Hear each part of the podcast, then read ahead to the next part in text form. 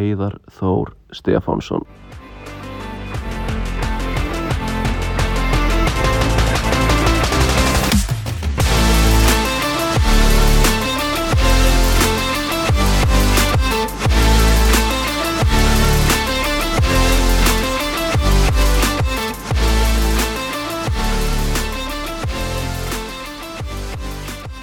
What is up, stat check, folks? I am by myself because Innes can't navigate an airport by himself. And Nathan decided that he has things that are more important than all of you. So remember who really loves you during this holiday season. It's me. Um, yeah. What's going on, guys? Talk to me, folks. We need things to talk about. Yes, there will be a lot of AdMech bashing. They're a lame army for nerds that I totally wouldn't be playing if there was more melee in it. That's absolutely true. if they just had uh fires of whatever the shit that makes AdMech players cry, then maybe, just maybe, I too would play them. Yeah, Anthony versus the world. That's true. Nos nailed it. It's lunchtime in New Zealand. Oh god. Man, time zones are confusing. Very simple man. Hmm, hmm, hmm. What up, what up? Let people filter in for a minute or two before I just start spouting off about nonsense. Is there anything better than the fact that guard won't be at LVO? I really think that's the best thing that's happened in months. God, it's so nice that they're just not going to be there in an ideal world. That faction is such bullshit they're either NPCs and awful and useless, which is what they deserve to be, or entirely broken. And in an ideal world, they just would never be in. Yeah, yeah, no, no guarded LVO. That's the dream. Tim, you said you were in Miami. I assumed you were doing reckless shit, so that's why we didn't even try and tag you in. Uh, the others aren't here this week because Innes can't figure out how to navigate an airport despite having been in them tons of times. And Nathan decided he has more important stuff to do than hang out with you guys. So again, remember your favorite when the holidays grow close. You're sending a Kiwi to LVO with Custodes. Oh, gross. Does that mean David's playing Custodes? There's no other Kiwis that go to LVO. That's not real. Oh, appreciate that, Tim. LVO doing set terrain and no player plays. It's not set terrain. It'll just be certain pieces on certain layouts will be set, as opposed to uh, the other way around, where you just place whatever you like. So now you only have to play like it's like a tower defense game instead of full roller coaster tycoon. You just put down parts of it as opposed to all of it. Uh, he didn't mess up in Newark. He apparently threw in Heathrow. I think that's what I've heard. Your favorite being Curie is fair. That's most people's favorite, and he is better than most of us, so that's that's valid.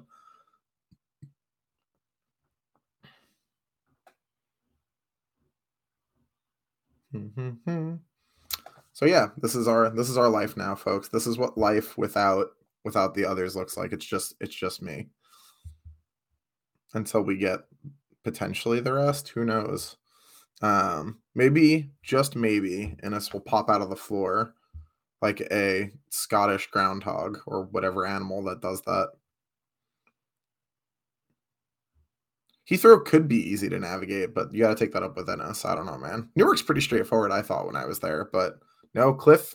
Cliff's house betrayed him. Uh, not like the members of his family, but like his physical structure.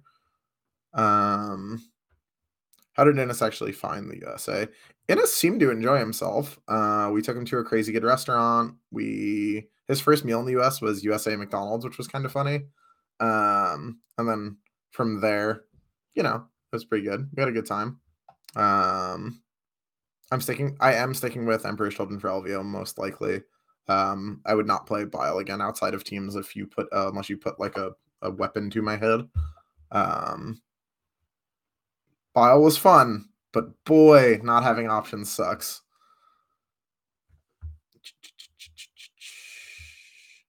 Budget Innes, aka Chris. That's not nice, Alex. Don't call him that.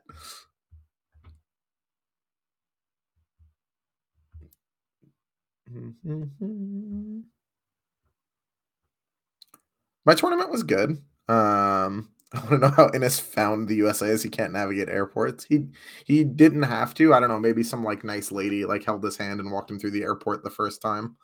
But past that, I couldn't tell you. Um, my tournament was good. Uh, I played round one on stream. You guys all got to see that.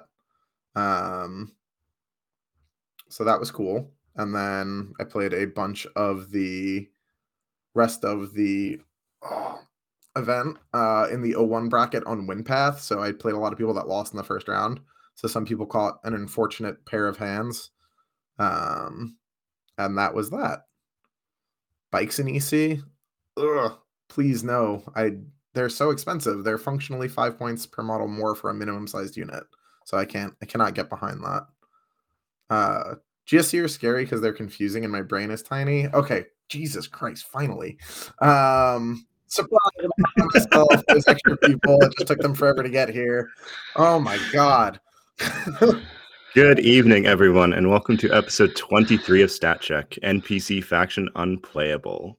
And uh, we have Anthony with us, uh, but joining us as a special guest because we are short of people because Nathan and Innes are both on planes or in airports is a friend of the show, Francois Lalonde, uh, one of my co-hosts on the Canhammer podcast. Say hello. Hey. Non-notable- non-notable player. Ah, now I know what Francois looks like. It ruins the ruins the mystery. I just, I'm used to just knowing what he sounds like. Uh, you would have met him at all his dust, anyways. Yeah. You're not going to LVO? Not what you imagined. No, I can't. My teaching schedule just won't allow it. Oh, I guess that makes some sense. Oh, so you're probably real anti push WTC forward then. Uh, so I'm good actually because I my semester ends. I'm basically off from June till September. Oh, September. okay. Fine. Yeah. so you're like, it's okay. You can push it forward. yeah, Okay, it's fine as long as it's as long as it's in July. I'm good. Okay, gotcha, gotcha. June, no good. Uh, June gets dicey. Yeah. Alrighty. So welcome everyone to the actual episode now. Uh does anybody else have any ridiculous questions they'd like to ask me specifically before we go into real show? Because I did bait a whole bunch of people into watching by being like, I'm gonna be by myself. uh yeah, I've been taken over by the Canadians. That's true.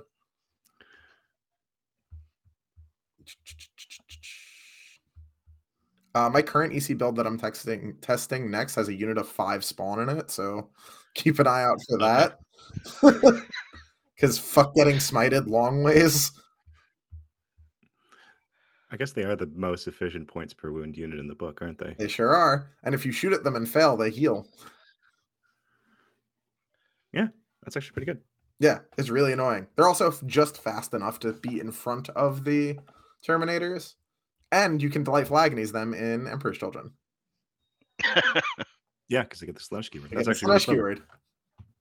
Fuck you, thousand sons. Except you, TJ. Love you. Um, yeah. Spawner where it's at. This episode should be titled "The Free Healthcare Takeover." If Kenny had a choice in this, that would be what it was called. He called Curie that most of the weekend.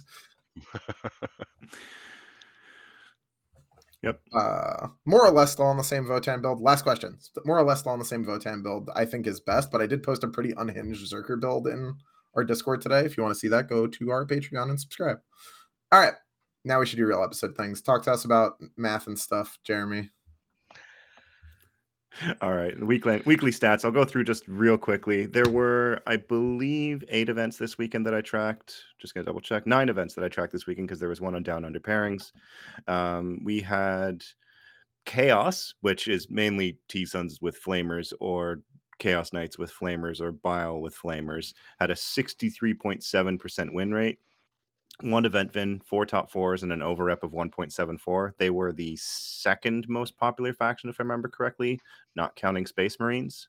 That's pretty high on the Who knew this many people owned flamers? yeah, on the win rate and player total bump. That's a big number. Yeah. Uh, in terms of popularity, Space Marines maintain their hold. Chaos Space Marines are second. Craft Worlds is third. Chaos Daemons is fourth. Chaos Soup is sixth. And then uh, right behind them is Leagues of Votann, who actually have more players this week than Tyranids and Necrons and We've Tau and. Orcs and. Pardon? I said we've been replaced. We have been the the short bro. This, it's the the short kings are so are slowly taking over. I'm I Um, can't like that faction. Uh, they were also the second most winning faction of the weekend. They had a win rate of 61%, one event win, two, four top fours, and an overrep of 1.97. Uh, so, you know, they're doing fine. That's pretty good, yeah. For being Uh, the second highest in rep, third that was. Third or fourth. Uh, they're like, I think they're third when you exclude the two Marine factions, because obviously those get broken out into like six or seven each. Right, right. Um, and then third of the week is Genestealer Cult. Only six players, but they had a 60% win rate and one top four. So they had an over up of 1.81. It's the same thing with like, yeah, uh, apparently GSC players that are still holding on to the faction are doing quite well with it. Yeah. Uh, Tyranids, completely dead faction, 21 players, 59.5% win rate, one event win, event win, and three top fours for an over up of 1.55. And at least Uh, one loss to Grey Knights. at least one loss to Grey Knights, maybe more. Uh, Tyranids, uh, no, sorry, Chaos Space Marines, 30 players. Like their numbers continue to increase week after week after week. I wouldn't be surprised if another couple months they actually come close to Space Marines, uh, provided they don't get hit in the nuts by an Abaddon nerf or something along those lines in the next balance day slate. They had a 55% win rate, one event win, and four top fours for an over of 1.45. And then rounding us out is uh, Chaos Daemons with 26 players, a 53.7% win rate, two event wins, and three top fours for an over rep of 1.25. Hmm. Uh, notable is Guard had a 35.8% win rate this weekend. Uh, and New Guard had a 39.5% win rate this weekend. Just doing their best to Oh. lose. Good job, folks. uh, apparently, they went from we're going to have a 60% win rate with New Guard to a 40% win rate with New Guard. It's almost like How many New Guard players though? Uh, like 10. Not it's very almost many. like week to week win rate is probably not the thing that you should like super focus on. No, but if continual weeks you see people sitting at the 60s, there's probably a problem. Yes. Looking at you, Chaos and Tyranids. Yes, ignore the Harlequins. Don't pay Yeah. attention to those. Although, amusingly enough, the second highest uh, over rep at 1.81 was Thousand Sons with six players because they had one top four. And that's pure T Sons, no flamers. no flamers. Ugh, it's like they're No. not even trying. I know. Except that one Uh, dude from Leeds. What a hero. He is indeed a hero. Uh, and Space Marines are still sitting at a 43% win rate for the weekend, which is, you know, a little bit on the sad side. But, you know, that's where they've been sitting all edition. So no change is good. Yeah.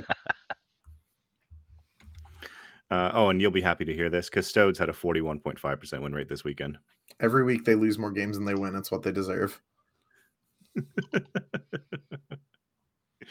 all right. Uh, that's the stats for the week. Uh, Anthony, how was your weekend? My weekend was great. Uh, I had an awesome time. We made Innes go to bed at something approximating reasonable hours. Um, we, yeah, we played a tournament. I lost in the first round, which hasn't happened to me in two years. Happened to me since the first time that I played at uh, a GT sized event. So between my last GT and my first GT, I both lost in the first round. That is the only two times that has happened. Um, yeah, that was that was an interesting eye opener for the list. It was like, oh, I can't go wide because we're playing directly at each other, and I can't hit your castle enough. And if you put one unit behind another unit, unit two is now immortal. So, all right, we'll see how this goes. Yeah. And you lost to the same person that I lost to at that event, which was Yes. Tony, the sisters player, Yes, um, who ended up playing, I think he ended up playing, placing fifth overall or sixth overall. Uh, it definitely wasn't fifth because I got fifth, and he had two losses. So um, he would have been sixth because he he finished right above me then. Yeah, he lost to TJ and then caught the hands from Innes. But shout out to Tony. He did really well. He played our game super played- well. So Yeah, he played my game exceptionally well. Uh, lost that game by two points over three berserks failing to kill two novitiates with full rerolls to hit and them having a token. fools. Yep. I split my attacks. I put three into one and two into the characters. I should have put all five into the novitiates and just said I need that unit dead Yep. because they went on to be a nuisance pain in my in my rear for the rest of the game. Yeah. I'd be like that sometimes. Did you Uh, kill the yeah, characters or did you just kill no one? Did you split? the kill char- no the character died, Oh, and then he did the sisters thing. I'm going to pay CP and a miracle dice, and they come back to life. Ah, Yeah, it was just like, right, you can do that. Yeah. So, uh, so, so there was it was resources spent and didn't get anything out of it. But yeah, learned a lesson. Don't split. Don't split your attacks if you need a unit, especially dead. That's you know one of the first lessons you learn usually. often trolling. Yeah. Yeah. Uh, and then I played. I lost to Innes immediately after that. I would. I will admit I played that game very tilted. Uh, Ah. Over after my after my game against Sisters, I was just like, I'm just gonna do this, and I'm playing into Innes, and this is gonna be an interesting game. yeah And we'll see how uh, this goes. took interrogate and managed to score three points on it.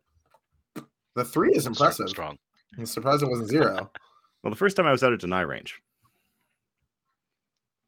what does he have that doesn't? No, wait, no, I wasn't out of deny range. I oh. rolled a ten on it. Oh, and he was just like, So- I guess you get that. Yeah, he, I mean, he tried to deny it anyways because I only have two casts. and He Yeah. had plenty of denies in range. Um, and then the second one he denied, and then my psyker died. Yeah, Yeah, unless the unless the nerd, mid player has old one eye in their list, you you Oh, you're gonna be in denial. Deathleaper, Parasite. There's Okay. a couple. of Tyranid Sure. Prime. Yeah, see, Tyranid Prime. Oh, imagine. you want exploding sixes?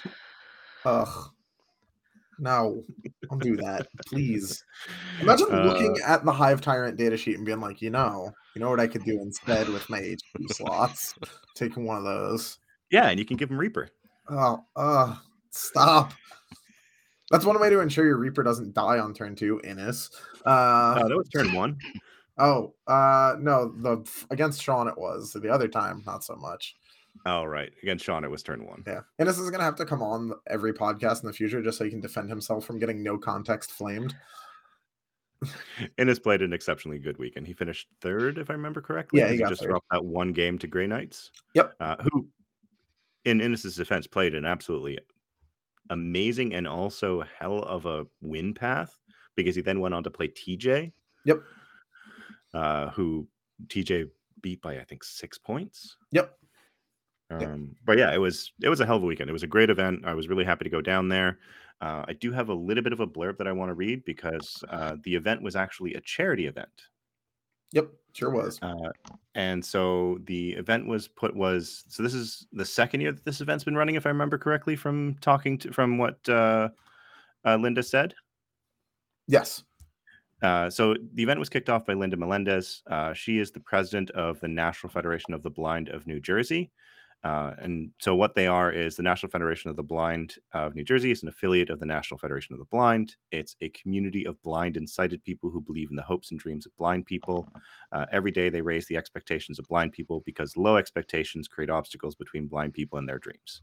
Uh, they accomplish this through a number of initiatives, from advocating for legislation to providing independent skills training through their educational programs. Uh, their BELL, which stands for Braille Enrichment for Literacy and Learning Academy, welcomes blind students between the ages of 4 and 12 for two weeks every summer to learn Braille and non visual skills needed to help them grow into confident and independent blind adults who can live the lives they want. Uh, their scholarship program provides five scholarships every year to high achieving blind college or graduate students who excel in both academics and in their communities. Um, and they just put out a special thanks to the Warhammer community for our support, as the money that, that, that we've raised will support those programs and help blind people turn their dreams into reality.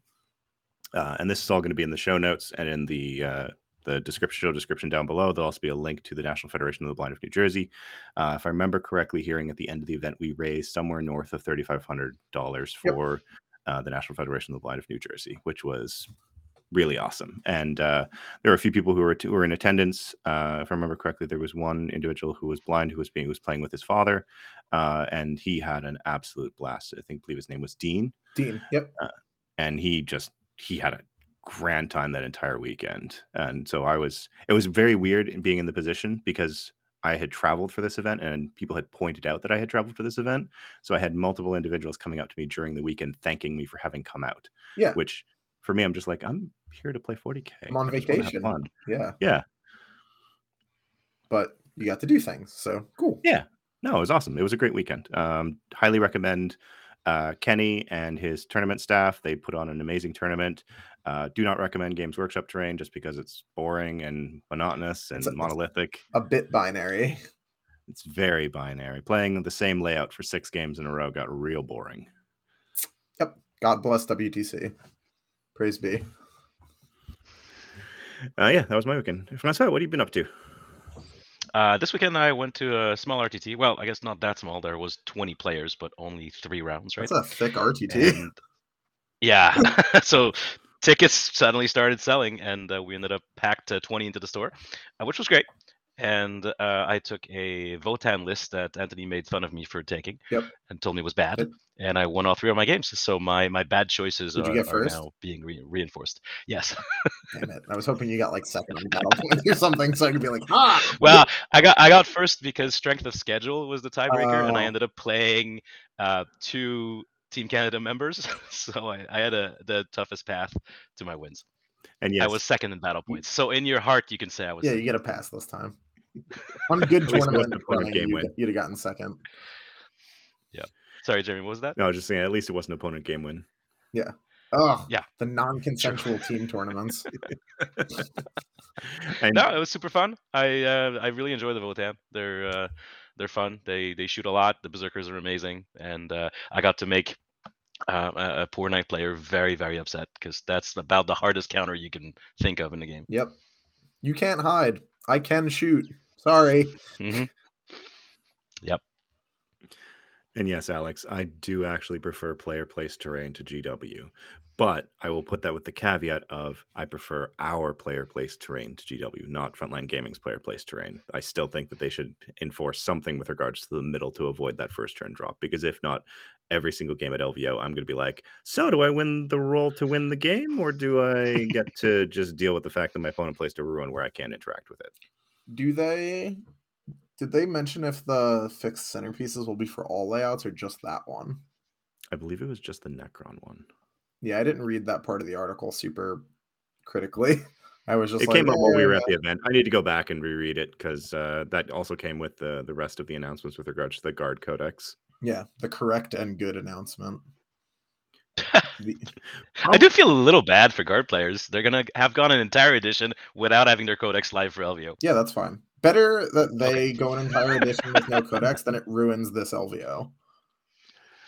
Yeah, although I- I do feel a little badly for them because LVO or rather Frontline Gaming has chosen to interpret the uh, content validity document as meaning December 31st things expire instead of January 31st. Yeah, so, that like, part's fucked.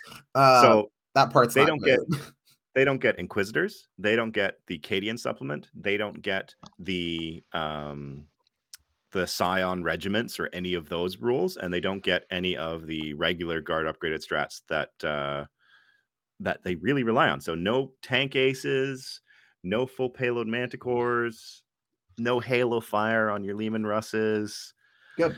it's bad Yeah. so I don't think you'll see you will- you might see a handful of hardcore guard players at LVO, if any. Yeah. In an ideal world, that codex would have gotten lost in the ocean, but this is a close second. I mean, in an ideal world, they release a guard codex that actually balanced and people enjoy playing into. Yeah. Um maybe. I don't. I I don't don't, think- think, they did. I don't think by the design. I don't think by the design of that army that's actually possible. Hmm. It's just cheap, way too fast infantry that has obsec, and then guns that shoot really hard. But they die, you say. But they're cheap. so it doesn't matter. Hey, at least the infantry is slower now. It doesn't go as fast as an Eldar jet bike anymore. It can. If you don't advance the jet bike. Sure. No, even then it can't because don't jet bikes move 16 inches base? Uh it depends on the bike. Yeah. But yeah, Yeah, so they can move 12 now, not 24. I guess. What is Uh, yeah, I fully expect Brett, uh, the Katakan Urbanowski, to show up with guard of some form. Yeah, yeah, he probably will do. What am I gonna break if GW releases the guard codex on the 15th? As long as list lock is still open and I can change things, that's fine. If it's after list lock and they're like only guard gets to change, then I'll be furious. Um but that would be a funny way to make it so that you had to commit to bringing shit guard and then bet that they'll release the codex on time. That'd be pretty funny. So I don't know. Um yeah. I'm not a you get to really find out who has a crystal ball there. yeah, or just inside information, you know. wow, that's But what I this is meant. yeah. 40k, so we pretend that no one has that and we just keep it moving. Yeah. Now, I have heard through the grapevine a little bit of scuttlebutt. Uh I don't know if people are interested in uh, in rumors or not. Okay. but I imagine that they usually are because everyone loves drama. Uh, so apparently, uh, the oh, I was also just checking. Four of the uh, FLG train pieces will have fixed centerpieces out of the seven, so that's Oh. actually pretty good. that is pretty good. Good job, Frontline. I have the the uh, article open in front of me. Um, but one of the interesting things is that the Guard Codex may very well be out by the list lock deadline for LVO. Anyway, so all of this could have been for nothing, including that lovely little announcement that Frontline Gaming made and then subsequently rewrote, which was very weird that it happened that way because you saw the announcement come out and they said, you know, GW has asked us to to to, to not do this, and then you know, basically, I can't think of the word in. Yeah, I can't think of the of the word right now, but uh, doing things alongside others, um, along with the WTC, which doesn't really have any events until July or June or August, Sometime in And the, the UK summer. sometime in the summer. We don't know when yet. Captain's decisions. Yay. and the and the UKTC that they wouldn't use the guard codex until it was fully out. However, no one's really said why they're all saying this. And common, I don't know, common sense would be GW is telling them not to. Maybe. Surely they just noticed a typo and rewrote half the article. That's what happened. It was an editorial decision. Yeah. And I'm sure that this didn't have anything to do with the fact that Mike Brandt commented on the Facebook comments of that article that we didn't tell you to do this. Yeah. But, Odd. you know, strongly suggesting and telling is not the same, Jeremy. Yeah. yeah, strongly suggesting and telling, but twisting one one's arm with uh, with lawyers might uh, might actually uh, be doing that. right before I got my knife wound, it was strongly suggested that I hand over my wallet. No one was forcing me to do anything.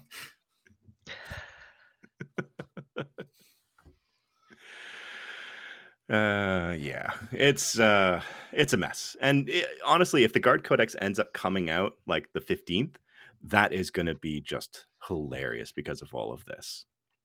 It would be very funny. It also would be really sad. I really wanted to play LVO without guard. Uh, I'm I'm I'm I'm on the fence, but I probably am in the similar boat where I would rather continue to practice right now and just be in a position where I don't have to worry about the guard codex. Mainly because if the guard codex comes out and LVO says it's legal, there are so many things in that book that need to be fact, let alone the balance side of things. Sorry, it have- Yeah. Francois, do you have the guard codex? Yes, I do. Does it have secondaries in it? Nope. So presumably you're using the Nephilim secondaries. The ones that you can't score because a bunch of those words. Correct. The keyword is not right. Yeah, like a whole bunch of stuff's wrong. Mhm. Like three of the secondaries. Yeah, are, it's, like, it's regiment versus regimental. There's there's a bunch of the the keywords are slightly Well, different, there's no Vox in the right? in the yeah, new keywords book. are wrong. Um, orders don't technically exist in the same way that they did before. Um, like we're doing an internal scrum right now for Team Canada, and I had to put together my own fact because it was questions people asked. I was like, all right, change this secondary to be this, change this secondary to be this. Kazakans can only do six mortal wounds per activation, not with fo- with overcharged lab cells, not per unit, Mhm. because you know for sure that people are going to be doing that at LVO if the book comes out. Oh yeah. Yeah, you know, just casually. Here's killing- 18 mortal wounds. and wounds. even if they Yeah. FAQ it, if they have the same level of enforcement that they had for the rack stratagem last year, it'll, they'll just do it anyway. How many how many CP to reroll wounds again? Uh, it just depends on who you ask. Which version of the book you look at, you know. Yeah, if you happen to have an Italian codex. Sure, that's an old school joke. Now, That's a throwback. that's That an old I'm just saying, J- Jeremy, if the guard codex is legal for LVO and you want to run 18 sentinels, there's nine on my desk right now. There you go. And I'll have Do it. nine on my desk in about a, a week. 18 maybe less. sentinels, three death strikes. Do it. How many death strikes do you own, Professor? Two. I've got one. Boom! All right, there we go. Three. Meta solved. That's the Broviathan this year, boys. Pack it in. Oh, that would be so bad. The problem is, actually, I don't think it's a problem. You don't need Solar to make 18 Sentinels hilarious. It makes it a lot they're just- better, but The fact that they're 40 points is what makes them hilarious. Yeah. Yeah. I think that I'm gonna have a lot of questions for guard people if I play them the entire time. That may or may not eat up a bunch of their clock time with their new book. Yeah, for sure. I'm gonna be It'll like, be "Hey man, are you sure? You want to double check that that's that and not this?" Hey man, how you scoring these secondaries with the wrong fucking keywords? At least Votann still have the secondaries in their book, so you can be like, "Hey, reference that." Demons and guard ain't got shit in there. well demons, it's the keyword that's wrong, right? Because it's Legionis Legiones Daemonica now instead of just Chaos Daemons. Lead uh demons don't have secondaries in their book. No, they don't have them in their book, but they're in Nephilim. Oh yeah, sure, but those still work, right? Because it's all just like chaos demon, and they still have both of those keywords, so it's fine. The keyword changed. No, like their keyword is demon, right? Maybe. I'd have to go look at it again. Like they have the demon keyword still, ostensibly. Yeah, they do. It's just that what they allow you to be taking is Chaos Daemons, not Legiones Daemonica. Oh yeah, I don't fucking know, bro. That's above my pay grade. I don't play that. yeah. and that's basically it. It's, it's, a, it's a minor demons too, I'm down. If it takes down guard, everybody can go. I won't play Emperor's Children if it'll take guard away. Like we do what we must in these trying times. Anthony will just play his 2022 LVO list. Uh, I would probably I would play Drukhari if you could promise me that guard won't be at the event. I would consider playing Drukhari. I wouldn't do it, but I would definitely consider it. uh, yeah, Tim. Sentinels being the same points as a Killa Kan is hilarious. Yes, It's the leadership on a Sentinel. they should let you take individual Killa Kans. It's probably seven, like on most guard models. They should let you take individual Killa Kans, just like one dude. running it. They're- they're leadership seven. Classic human leadership. It's a scary world out there, man. Shit's spooky. This is true, Luke. The price is ten thousand dollars to get Anthony to play the army, but I believe that the army That's true. was. I believe that the army mentioned was uh, Imperial Fists. For for ten grand, I'll play anything. I'll play whatever you guys want. Actually, we'll just make you play AdMech. We'll make you play Sieglers 2022. Oh, Admech, that's a good Ten one. grand, you're the world's your oyster. He's not even gonna bu- bother with command phase buffs. Just shove the army them. forward and lose. Yeah, but you got to have like the stack that people don't know what's in it. Oh god, I hate playing against Admech for that reason. Yeah. What the I will admit it. I- I, try to make it transparent, and it's still like my opponent's just like, yeah, sure, you you can do that. Yeah. Yeah, you just say words in ad AdMech command phase, and I'm just like, yeah, okay, that sounds real. You just nod and smile and go, I have to trust that you're doing it right because I have no idea what is going on. An on. opponent was fucking with me once and was like, I'm gonna give them full reroll wounds. And I was like, that doesn't sound right. And he was like, because it is, and I'm just messing with you. I was like, I mean, if he was playing the Metalica supplement and he had the uh the lung, yeah, sure, but it's not a command phase buff, right? no, it's not. Uh, but let's uh, let's let's have a moment of silence for the Skitarii veteran cohort and the Metalica supplement also going away before LVO. So AdMech are going to be even even worse of a position. Yeah, I know. Yeah, I, I will not mourn for the Admech. Nope. Ah, my poor rusty boys. Good. Yeah. Hopefully they break. Not the models Good. themselves, but you know. In an ideal world, no one plays AdMech ever again. trying to think who else is getting. Oh, I guess no Cult of Strife supplement. Yeah. Right? That one's a little rough. That's a big one.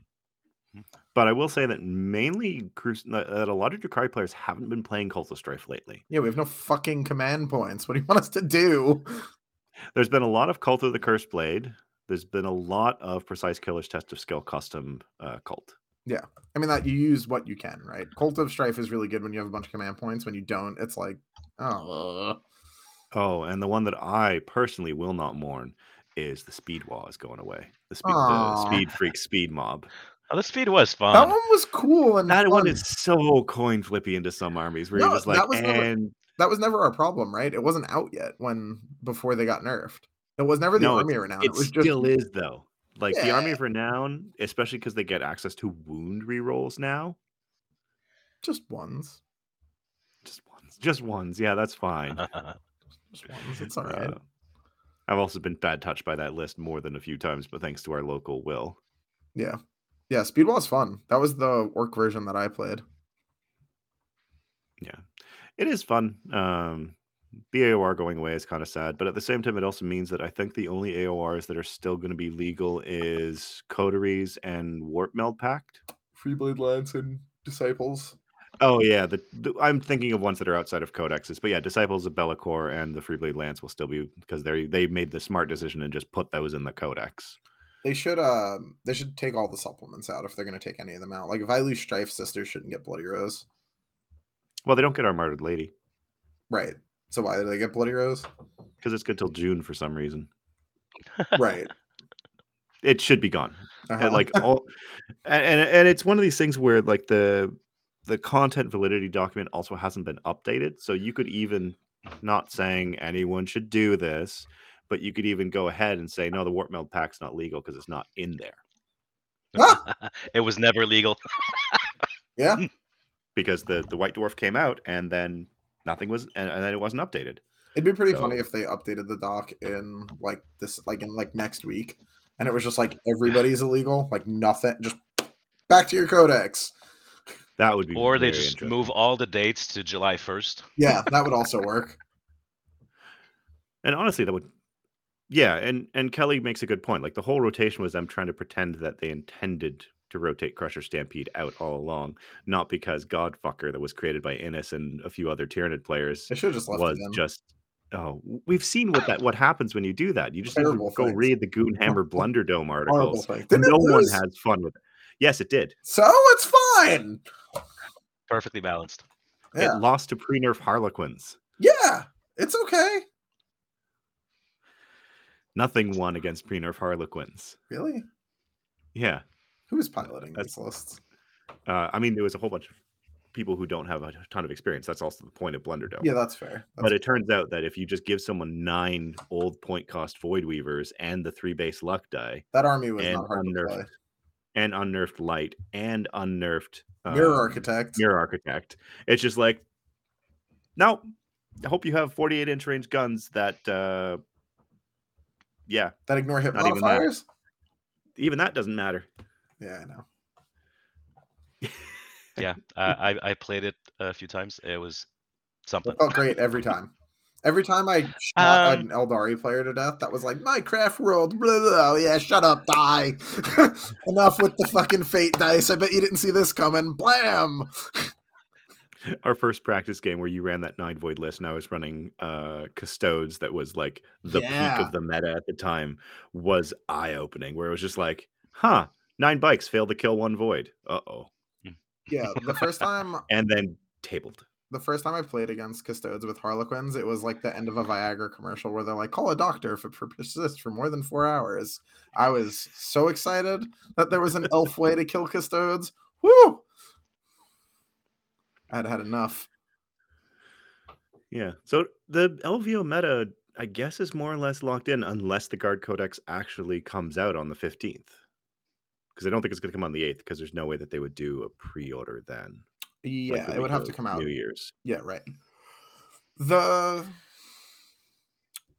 I th- I would love it if these World Eaters previews were just gearing up and world Eaters made it, but guard didn't. That Oh, that would, that, would, be, funny. But you would Um, you you realize you would be obligated to play World Eaters at LVO. would be fucking. I'm sorry in advance, Jim, if you're watching. Poor Jim. My poor, poor commission man's. He does great work. He won uh, best painted single model this weekend. He did. His work is amazing. My Emperor's Children army, when it's all the Emperor's Children stuff, looks dope. But uh yeah, your army this weekend wasn't so great. I mean, it was mostly the right stuff, but it was just like the uh the like random like parts of it were a little more randomized. But yeah, Your cultists were special. yeah, those uh, those, those are like the second model Anna painted. those are my beautiful boys, and they attend on Legacy Power.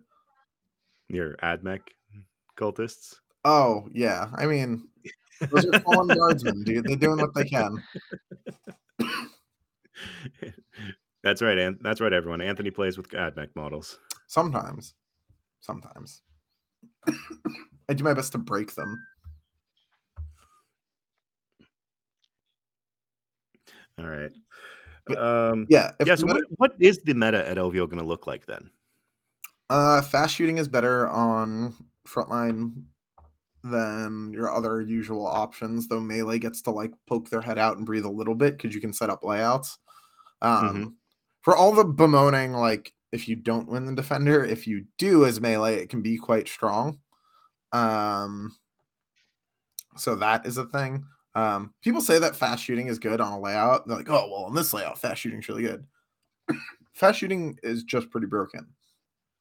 Just in general, it's good on pretty much every layout. Yeah. Yeah, except for probably US Open, the GW train. No, even there it's great because you're fast. So you can just cut the angle and shoot.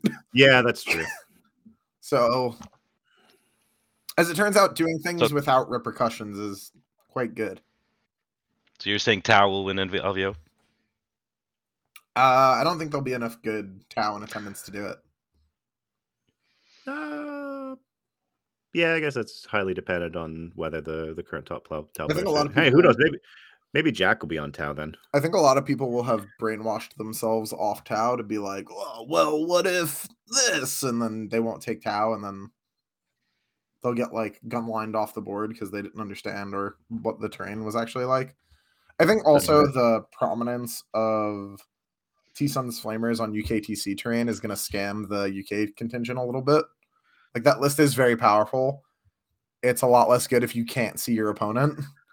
Uh, and if the defender you're playing against like slams the fucking no windows ruin in the middle and puts their whole army into it, you lose right then as T Sons Flamers. Like Yeah, no recourse, you just lost.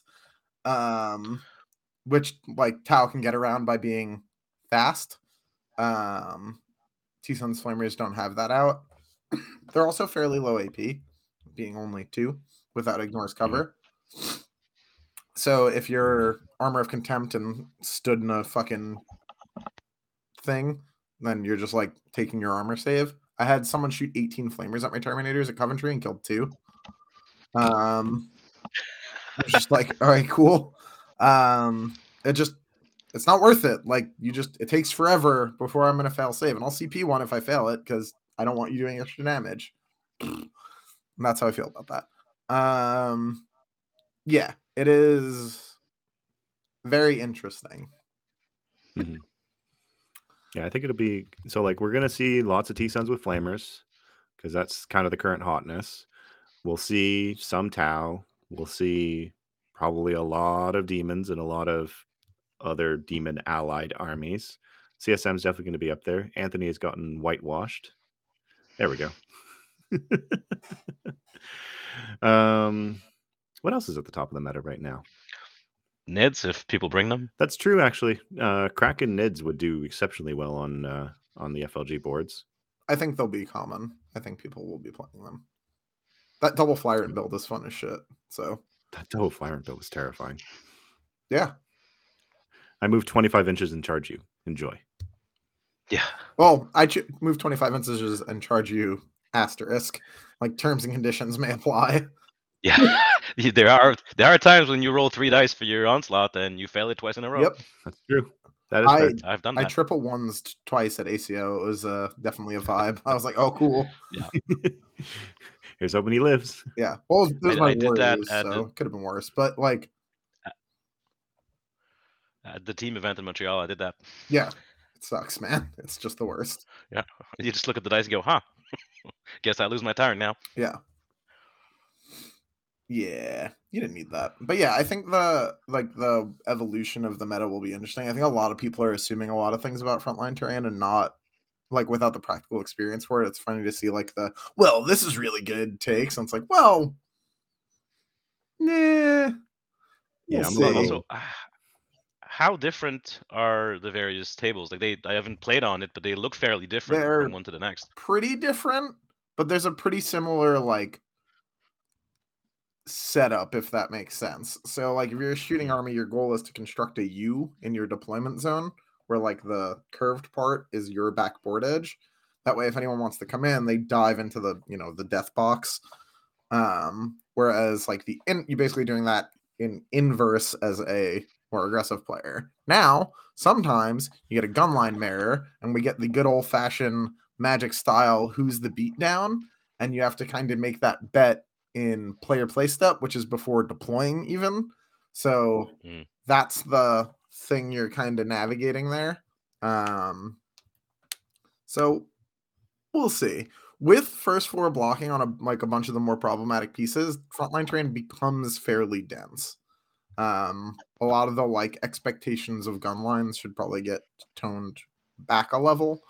Um, but being fast as ever mitigates a lot of that. The ability to get around or over things um can kind of break up that game plan. So it's hard to say, like, you know, with any degree of certainty what that actually is like, right? Yeah, Uh, let me. Because I've never been to an FLG event, and I probably won't in the near future. So I just Yeah. I look at pictures sometimes. Combined arms is probably the the the ideal move, right?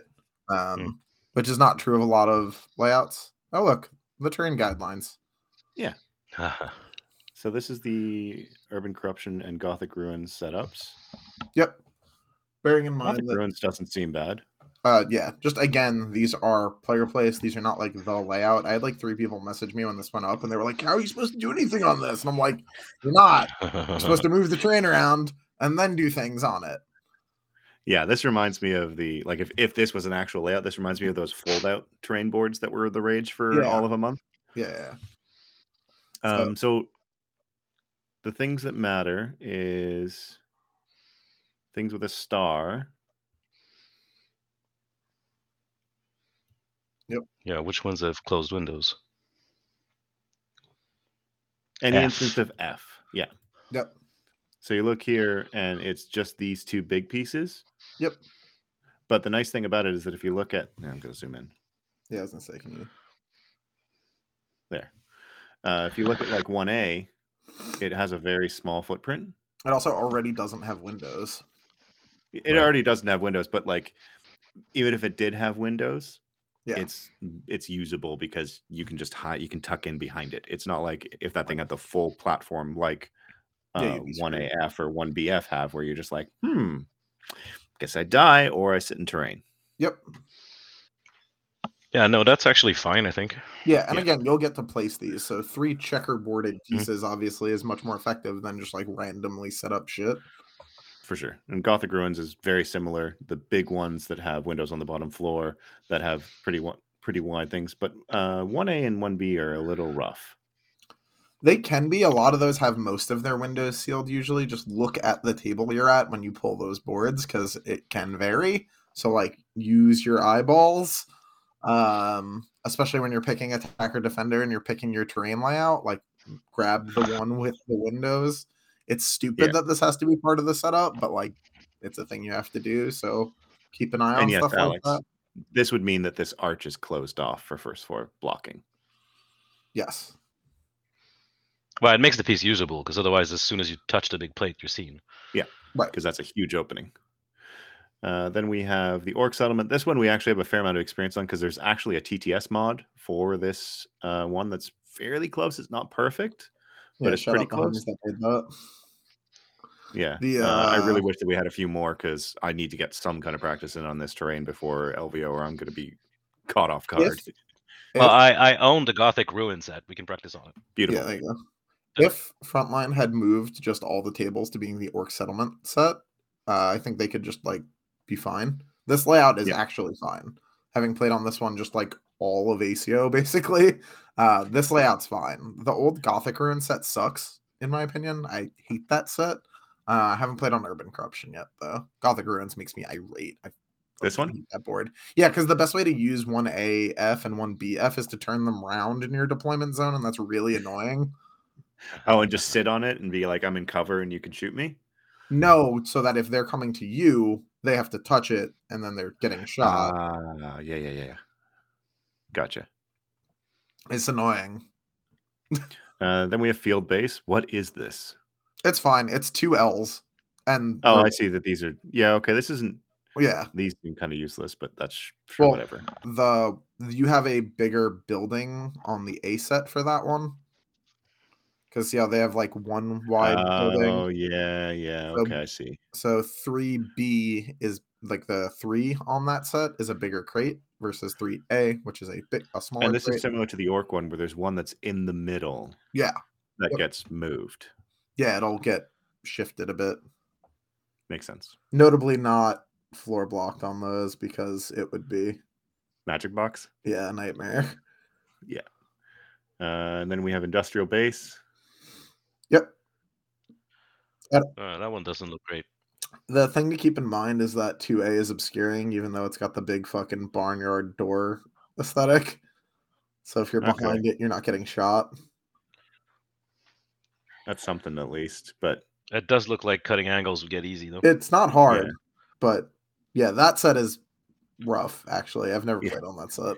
Anglos, uh, Anglos Oh, points five out a A good and five B are obscuring as well. I would hope that those are obscuring. Uh, Yeah, but this is a Tau's wet dream in terms of getting angles quit on things. Well, yeah, because it's all flat, right? Yeah. And then we have old champs.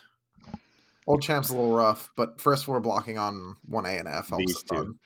Figuring out first floor blocking on this one would be fun. What is the floor? Where's the wall? Are the columns part of the wall or not? No idea. yeah. That's a Questions conversation you have with your for opponent, the I guess. judges. We've got the Necron table, which is called Robot City. Yep. Uh, this is one of the ones that apparently is has a layout for it. Yeah, this one's different. Actually, I don't think this layout is right. This is different to what they posted in the article. or not. This is what's in the. I have the player pack open right now. So, Oh, okay. and then you have Urban. This uh, set big used to one be being rough, but those with blocking are huge. yeah, because otherwise you see the huge platform on these, they wouldn't really be particularly useful. Well, those look a little bit like the big triangular pieces that we use with the big plate, and if you don't close the windows on that, it might as well not be there. Yeah. Right.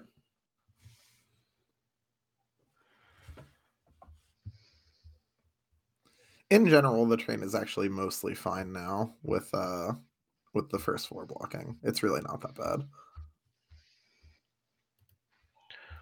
There we go. But yeah, uh, I think it'll be interesting. Yeah. Um, It's not the layouts that I would prefer if I could play on WTC or even UKTC for most, if not actually everything I would. But we can. Mhm. So that's life we got. makes sense. Yeah. No, I think it it will be workable. It'll be manageable. Um, it'll. St- I mean, realistically, a lot of us are going because of the people that are going to be there. I'm going because I think we should actually have the full stat chat crew together for the first time. Yeah, assuming Cliff doesn't have a random life event. Uh, Poor Cliff. poor Cliff. Cliff is just got the worst worst life event timing. Yeah. Um, and then yeah, it'll be. I think it'll be fun. It'll be a closeout to the season, and then we get new pilot, new new player pack, new points, new Chapter Approved, all of that data slate, and we enter into a brand new. Um, The lame duck era of ninth edition. yeah, we kind of do because we all know it's the worst kept secret that 10th edition is coming this summer. Yeah. I had uh motivation from January through summer is gonna be rough. Just got to get as much. There's going to be the content as we can. WTC to motivate. Yeah, but the problem is, is that the WCC could very well be played in 10th edition, in which case all of the stuff on 9th edition is whatever. Sure. Did, did did the captains vote on that? I thought they did. Captain Vote should have finished because it closed on the 9th, but the results have not been announced yet. I see. Nice. So who And- knows? Yeah, I mean, the captains know. Sure. Cool. we'll both go back to our respective captains and be like, hey, so what's going on here? Just any any form of a hint, an idea would be Blink twice if we're playing captains. yeah. Just let me know to what extent I have to whip the recruits into shape. Isn't Hydar in chat? Hydar, you're a captain. What's up, bro? What are we doing? Yeah, he's bitching about having to go to LVO for best infection demons. So you can, uh, you Yeah. can let us in. Do we know what we're playing yet? Yeah, yeah, that's true. And and when And when we're playing Yeah, it. the when is the other big one, whether we're playing in July or August. Yeah, the uh having to go to LVO for best in factions interesting. I'm curious to see if the ITC warps after this season. What ITC? The international training circuit or whatever it's called, tournament circuit. Training circuit. It's just prep for WDC, right? That's what the ITC is. It's the Oh, it training really is. Yeah. Although we have certain people who think that just being top ranked in the ITC should guarantee you a spot in the team. Mm. That's a hot take if I've ever heard one. Yeah, that's a take. The team every year is just people who photo rerolled the most. Good job. Yeah, you find yourself with you find yourself last year with uh they're still keeping us waiting. Great. All right. Six, Yeah, you just six Drukhari players. six Drukhari players and then two AdMech players. The one dude who picked up Speedwall at the right time right before selection. um yeah. Uh do we want to go into questions or is there anything else that people want to talk about right now? No, I think questions is a real and good thing to look at. Let's uh, do that. Do you want to do the plugs? Oh god, yeah. I guess since we are in list, I will do the plugs. Uh, so thank you if you are still watching us. You've been watching us for almost an hour now. Uh, if you like what we're doing, uh, you can follow us, like us, subscribe to us. On you can find this on YouTube.com/slash StatCheck. Um, if you want to support us monetarily and encourage us to do some of the wackier stuff that we end up doing, like flying in us to a random event in New Jersey, uh, you can subscribe to our Patreon at patreon.com/slash StatCheck. Uh, and I think that's everything. I always forget. There's always something that I end up that I miss when I do the plugs. Innes will correct me on this, I'm sure. Put the links in the description. Click the things. Exactly. Uh, so questions for the week. Show questions. Let's see if the oh god, it's already a, a nightmare in there, isn't it? It's, I'm sure it's a shit show.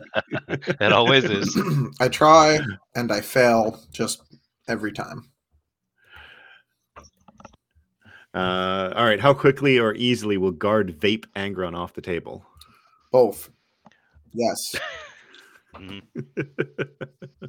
But then he gets to come Uh, back, and maybe the cost of vaping Angron is that you didn't vape the rhinos full of fuck that are coming in the other direction. or the exalted eight So he- that pregame moved to be nine inches away from you. Conveniently placed in a player placed ruin. That's all I'm saying. I play more frontline events next year. and that 16 inch move, when he comes back, that turn he's going to connect with something. Uh, if he comes back at full wounds.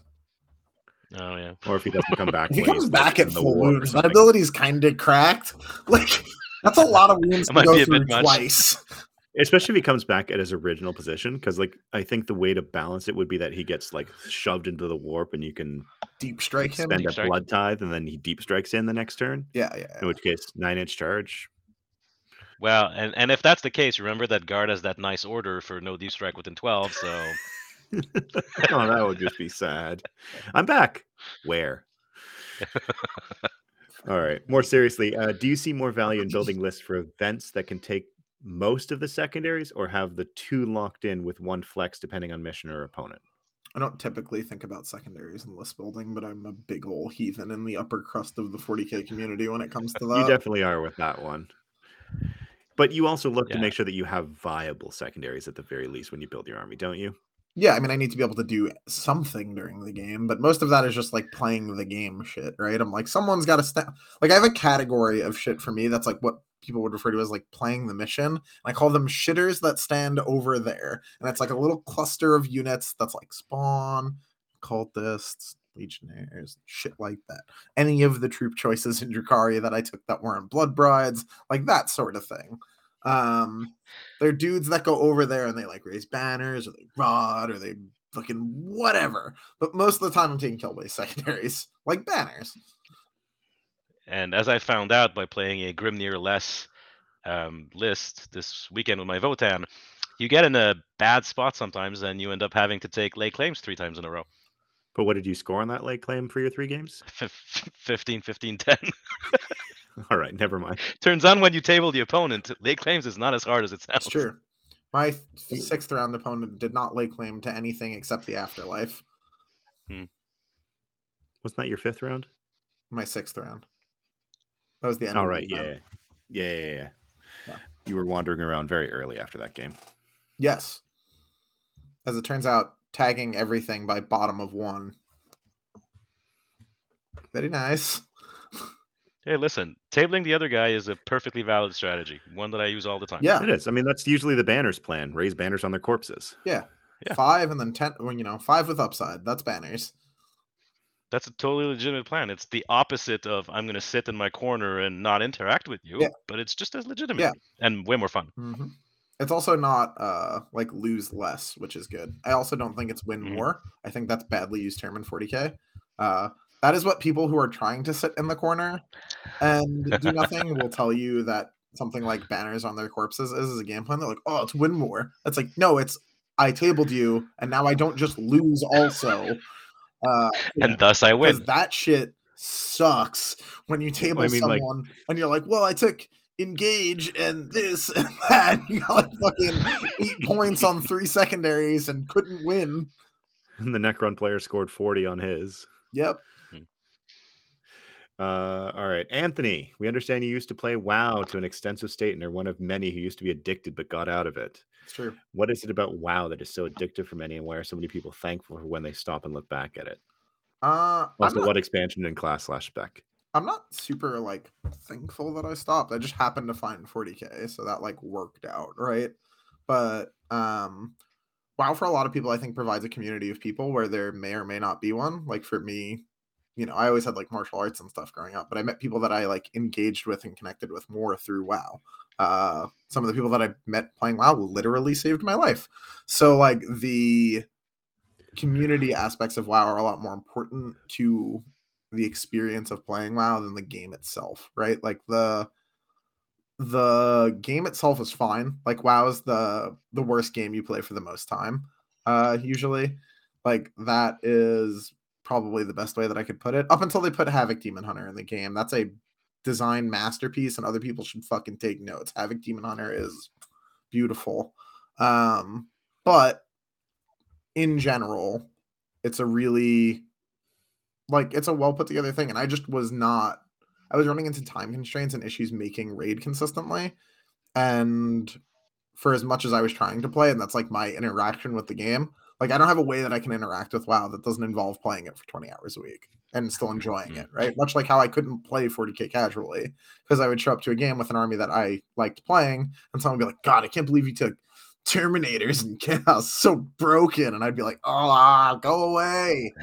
Um, so yeah, same uh same thing. For me, it was Eve Online, but everything you said resonates. Yeah, Yeah, for it's- me it was Aion. Yep, it's the Same thing. people more than it is the the activity, right? Yeah, as my and as uh, so Kelly was commenting about uh, when their raid group broke up, it's the same thing. When my uh, when my guild and Aion started to started to fracture because a couple people quit the game, I lost interest and also quit the game. Yeah. And to that, I think that 40k friendships, because you're interacting in real life with the real person in in the physical space, at least for me, makes it easier to develop connections that go beyond just talking about 40k. Yeah, very commonly, yes. I like I definitely had a unique WoW experience. Like my me and my friends that I raided with, we would meet up pretty frequently. Um, so like I know those people really well.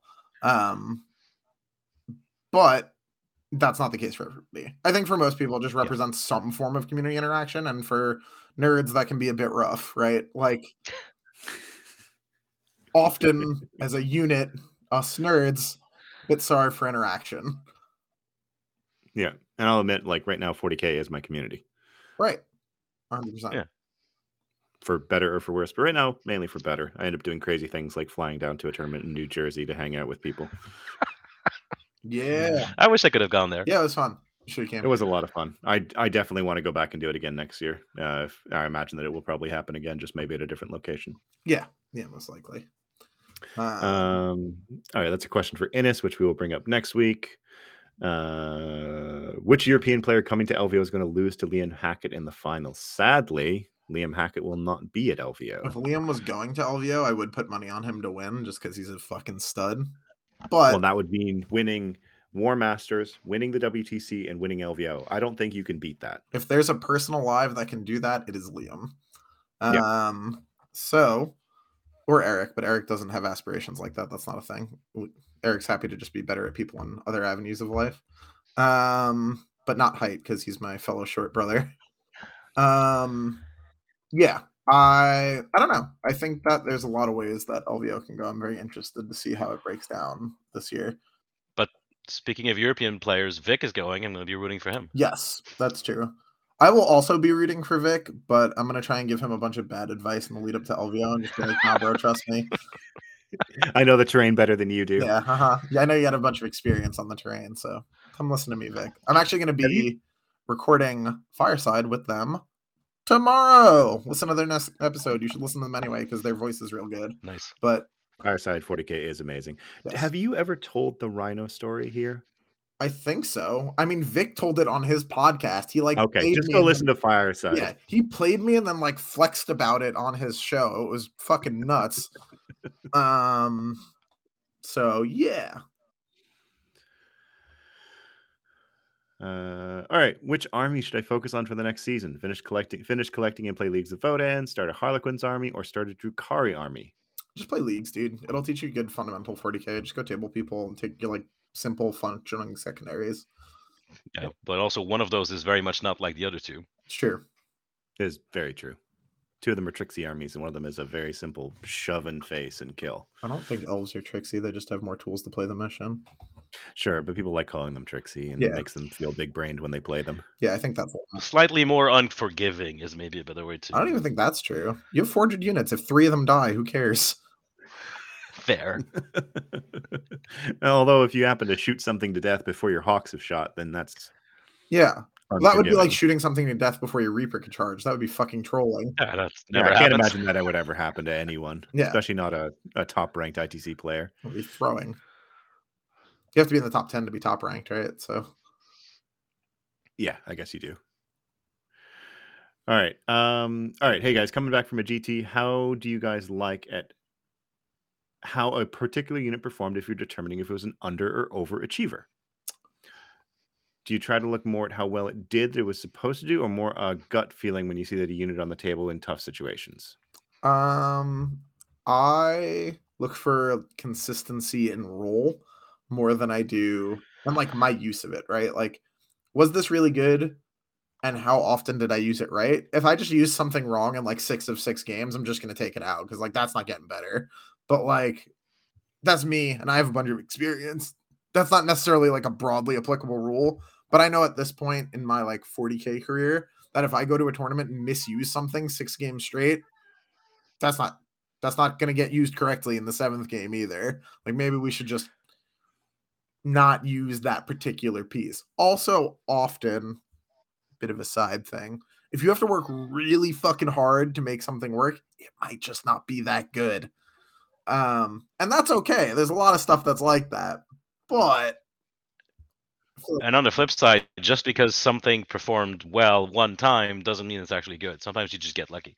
yeah, that's true too. Like Francois' list this weekend. sure, fair. Listen, I'm actually not going to play it again, See? but it was fun. Yeah, that's fair. You need the Grimnir, don't you? I, you do need the Grimnir. Not having the Grimnir felt so bad. Yeah, you're like, all right, I'm gonna use my two strat. Ah, fuck, my one strat. And since I don't have a big event before the fingers crossed, uh, Thousand Sons and Flamers combo gets a little bit less oppressive, then I can bring the Grimnir back. Easy. Yeah, just wait. Yeah, just wait. All right. Anthony, are you planning to go to Adepticon 2023? No, that is an event I will never attend. Even if they make significant changes? Uh, maybe if they do, but most likely not. Because you can stay with Nathan. I could, or But you won't. I could. You could go to a better event. that doesn't involve going to the Midwest. Well, it's also the same. That's the one that's the same weekend as All Is Dust, right? Yeah, it is. Oh yeah, then I'm like super there you not go. going. That's like mega. Yeah, I already knew the answer to this because I was like, no, no, Ant- Nathan, Anthony and Nathan are, are coming up to see us. Yeah, there's there's no world where I go to Adepticon in a world that I can go to like basically any event with other of my friends at it. Yeah, Yes, I the would like to go BGT slash stuff a- major that I get to run. Yeah, I would like to go suffer for three rounds on terrain that people have just collectively gaslit themselves into thinking is okay to be worth showing up for. No. All right. Uh, this is actually a good question. How do you deploy War Dogs to go second, but still take advantage of their speed for CK secondaries and denying primary on GW terrain? You don't. I, I don't think you want to play CK on GW terrain. They're actually Mhm. okay, but you don't do that. Like it's a pressure game, right? You just deploy on the line and I don't know that you like flat deploy like across the line, but a lot of the layouts you can like manage angles to an extent. If you have 13 dogs, you're not hiding though. Mhm. If you're doing 110, you could be like, shoot this big guy and nothing else. That works. But yeah. It's a pretty Yeah, binary army now. Knights are taking hits. They're pretty like out of favor again now. Yeah. Uh, If there's any amount of Votann anywhere, Knights are just a no go. Their defensive profiles just aren't commiserate with the offensive arms race in the game. It just doesn't make sense. yeah, they and they rely on things that a lot of armies are starting to just be like, we don't care about. Yeah. High toughness and invulns, lol. Yeah. here's ignore invulns and here's a whole bunch of high volume of attacks. Or just Uh, auto wound wounding. you. Yeah, that too. Uh, all right. Uh, how to tech for guard with crons? Uh, you can play guard. You can play WTC and not get paired into guard. You can. No, I'm out. Kleenex is a great brand of tissues that doesn't hurt your nose too much when you cry. Yeah, I guess It plasma does feel like it would cutioners. be particularly rough. Yeah, Yeah, pretty- plasma pretty rough into flat into three wound models is not a fun time. They're four damage, aren't they? No, they're three. Oh, they're three. Is that it? Yeah. Are You, you, just sure? don't supercharge them. The Yeah. the the big tank, the new one, the Dorn is damage four. Oh, Yeah. But the regular Leman Russes are two overcharged to three. word. Why did I think it was Uh, four? I probably did- saw the Dorn stat sheet. If they were four, they'd be even more insane. Yeah, maybe I was thinking of something else, but yeah, it's not good. Also, your Catan getting erased by Kasrkin is funny. Oh, that's Uh-huh. just sad. that banner is a bit much. Yeah, you just lose them. It's like, all right, cool, Yeah. thumbs up, thanks. Uh, and then for Anthony, how would you go making an aggro cron list? Um, Annihilation Legion? hmm. no, I want the pregame move, right? So I'd Yeah, probably like, true. I'd probably play like 15 raids, 18 score packs, and just work That could be fun. there. And then just play like a bunch of chronomancers, no king, and like as many Lokhust as you can fill in the gaps there with. Yeah, I think that's about it. Do we have like Um, questions and pins that we just like never went back and answered? Uh, that's a good question, actually.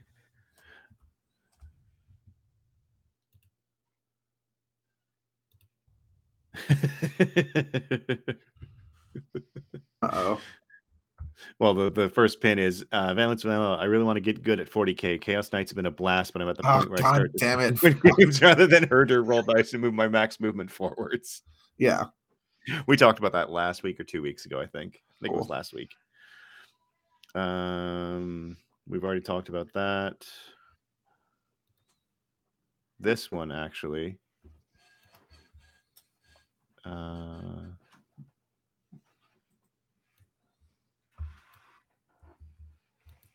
I'm not understanding what his question was, You're talking about it was a pin one.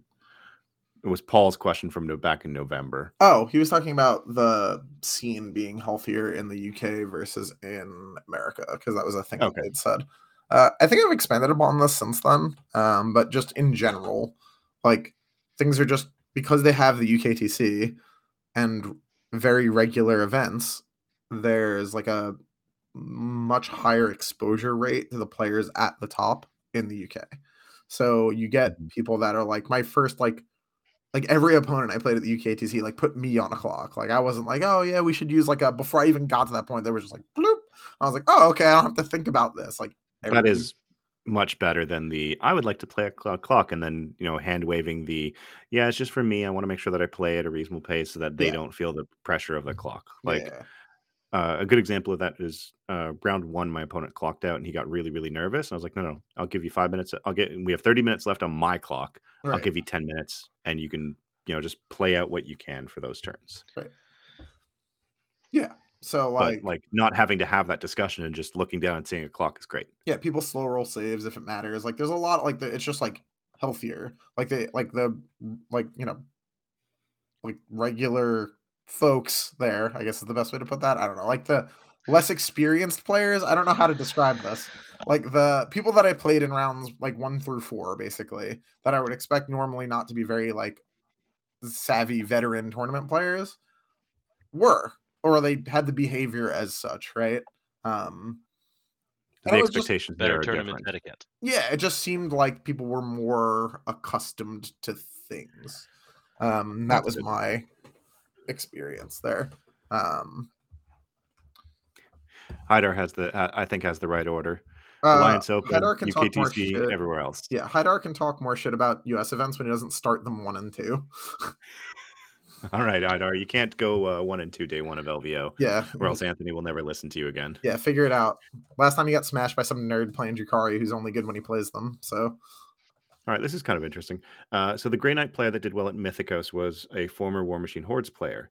On stream with Innes, we saw him pull out some War Machine Horde movement widgets for precise movement. Do you think this is a thing we could see happen in the future? I mean, you can, or you could just measure before you move the model and be like, I need a this on the charge, and you can make Yeah. your life much faster. Like, And like for pylons and consolidates and all of that, like you get one of those one, two, three inch tokens, and that's all you need. yeah, I think that if people, when you over focus on precision in 40k, the game just like explodes. So you have to play with like Not a like a vague not like a entirely vague like some level of like understanding of what you're trying to do as you're doing it rather Yeah. than being like wham this is what i'm doing because this this, this like it just like explain to me what you're trying to do yeah That's my problem with TTS, right? Because often in a, in a combat, you can just say, okay, this is what I'm trying to do, and with my paladin consultant, I can do it. So you just do it, right? But then on TTS, people will go like, well, I have 20 models, and then one at a time, they'll drag them like three inches exactly, not 2.9, not 3.1, exactly three, and it's just that kind of over focus on the exact measuring gets weird. yeah yeah And that's why most of us play by intent and we'll make it clear that we're playing by intent too. It's like, this is how far I have. Yes, I can measure a precise distance here, but like, this is what I need. This is how, how I'm going to do this. And I'm not going to futz around with models too long or I'll play Oh. a five hour game. yeah I'm And like, for the love of God, if you're planning on charging before you move your model, measure the entire distance so we don't have to argue about how long the charge distance is. yeah Yep. And I make a point of that. I basically say, like, a really good example is Zerk's coming out of forts.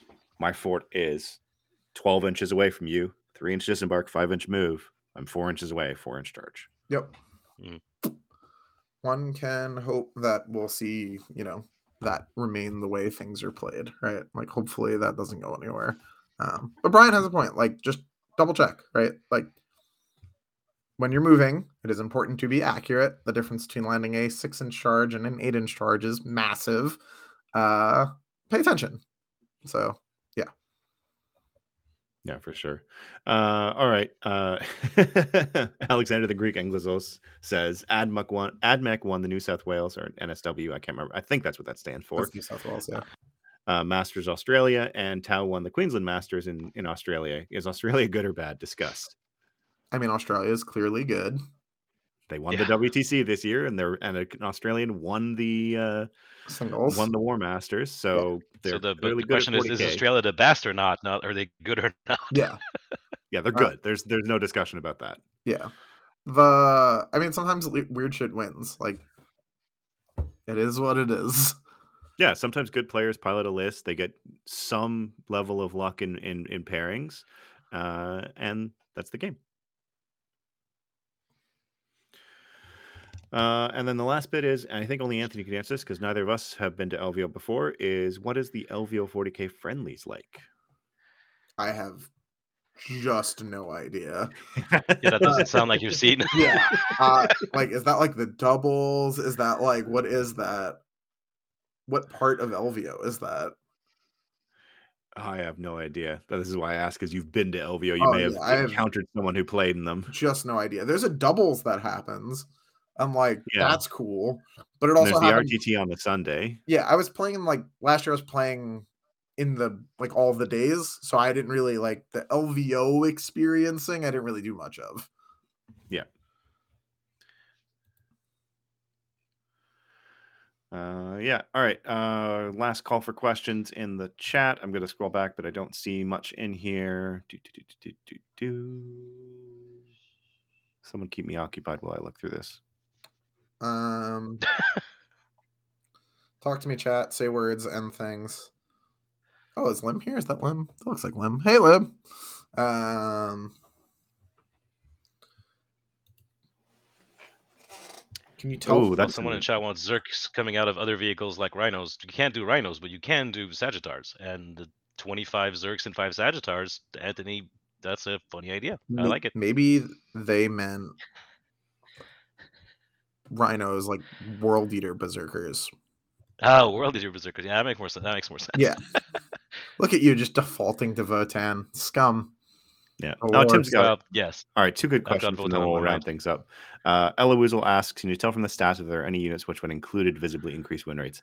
I can tell you right now that I wish I had that kind of data, but I skim lists and then just put in fact sub factions. It's very hard to actually look at the incorporation of data sheets. In you would need an army of data people to m- collate that. Or, or a really, really good scraping tool. Yeah, a really good Yeah. scraping tool would be the one of the things. Um, there are some people that are working on similar things that maybe we end up being able to do that. Like a really good example is because of how War Scrolls work in AOS. If you go and look at what they've done there, there's actually some really good data on the inclusion of War Scrolls and how they all work. Uh, so that bit is actually really nice. Um, being able to do that with 40k would be amazing. Um, but yeah, and then uh, the next question is Team USA and Team Canada updates. I guess I can give an update for Team Canada. I'm the trainer who doesn't know, I'm the coach, uh, one of the three members of, uh, I guess, an informal executive between uh, the captain, assistant captain, and the coach. I've been doing most of the training side of things and focusing on selection. So right now we are coming to a close in our selection process. We have 32 players that are currently vying for 16 spots. Uh, team Canada does things a little differently than other teams. We actually select a team of 16, which then train together. And then from that, a team of eight is selected to go to uh, the WTC proper. And the reason that we do a bit of a larger pool is uh, one, it helps build up people for future years, and also because it uh, means that we have subs readily available if something comes up, a family emergency, or someone gets sick, or life comes up, so that they can then come and travel to the WTC as a backup player. Um, but yeah, we're coming to the close of that. We're currently doing an internal scrim. We just finished scrimming against four other nations. We played against the USA, we played against Northern Ireland, Austria, and Greece. Uh, and then we're now doing an internal scrim where we base. I made four teams of eight players to all just run heads at each other and try to see where they are at. And Francois is playing in that right now. What house did you Mhm. get, Francois? Uh, Slytherin. Nice. And I have a feeling that Jeremy did that on purpose. when I was so I, I gave each of the team names a, a house from uh, from Harry Potter, and yes, when I looked to see which I went, I looked through each one of the teams and decided which name was the most appropriate. So, like a good friend of ours, Tim uh, Dietliffs, is uh, in Hufflepuff because he is the kindest, softest, most agreeable individual you could ever meet. What did Sam get? Uh, Gryffindor. Yeah, Sam is Gryffindor because he's a goody two shoes. That makes sense. But Uh, listen, Team Slytherin as a little serpent mascot that we imported onto TTS and we can bring to, to, to the tables with us. we also have Nice. custom TTS dice that uh, that you Yeah. can use. I think, And we has- have banners with the Slytherin logo on Wow, them. you guys went hard. Hell yeah. Yeah, one member of their team was is uh, is pretty good with computers and was just like by the I think it was by the end of the day that the parent that the team had been announced, he had put that all together and posted it in the chat, and I was like, all right, that's cool. Nice. Oh, that's a good question. Yes, I was going to get to that after Anthony gives us an update on Team USA because you are involved with that. I am. It's true. Uh nothing really new right now. We're just playing scrims and doing stuff. Uh I need more info to work with before we can really make more changes. There's no real nothing's changed yet. It's just dudes doing stuff. Uh Yep. Yep. Jaime will be joining us, And by that, Paris, for this year, so that's cool. Oh, that's very exciting. Yeah, he's the Jaime fucking is an amazing player. He finished second in War Masters, if I remember Second correctly. in War Masters, he's won a bunch of team tournaments in Spain. I also fucking love him as a person. Having him as part of the ship is cool. But yeah, keep an eye on Team USA social media stuff, namely the Facebook. We're doing announcements as things come on. Nice. All right. Lim does ask the best question possible. Yeah, when is Canada and the US scrimming us then? Oh, get in touch with me. Reach out to me on on on Discord or Facebook and get in touch because I'm more or less coordinating all of them. Uh, Yeah. we're playing Scotland next in January, so get in line after that. Yeah, just message me. Lim. I can coordinate that whenever I'm in charge of it for USA. So But Um, this this question down here is the best question that someone could ask. if you guys could change one thing about the WTC FAQ, what would it be? Selfishly, I would change the ruling on incessant disdain for Emperor's Children, as that is quite clearly, I would assume, and across most formats, played as being able to move six inches with characters, because it matches exactly what other stratagems of its ilk are, like the Custodes one. Um, that's like the main thing, but that's like very selfish because I want to play Emperor's Children. Um, I don't really have anything else. Most other stuff in the FAQ, the WTC FAQ, is like stuff that I'm constantly like, yeah, and I'm like telling other events that they should be doing. Um, so yeah, that's that's it for me. Yeah, I love the WTC uh, FAQ, and even the parts that are a little eyebrow raising, where you wonder where they got the idea of putting it that way. At least there's a clear answer, which I Right. like. Right?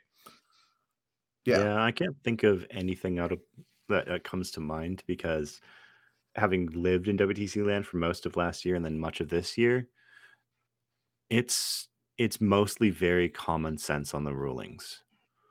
Um, there's there's very few head scratchers, and there's a lot of make the game enjoyable for people. Um, yeah, I guess there's the reanimation having to be in coherency of an existing member uh, the, the- the model. That feels a little weird, because it's fun to string to an objective, but Yeah. I mean that's nitpicking for me. I like that you can't move Tau more than you get to move Tau already. Go away, Brian. Um, pivoting round based infantry models for free is a bit weird because it does matter, right? Like line of sight is important. Mm, yeah. So pretending Yeah. it doesn't is kind of weird. it matters, but it also means that you're not keeping track of it. then. Yeah, I would actually prefer the world where we're not keeping track of it personally. So yeah, going Yeah. forward, we will shake up a lot. Actually, so bear with us. in gen- Yeah, of course. I mean, Cool.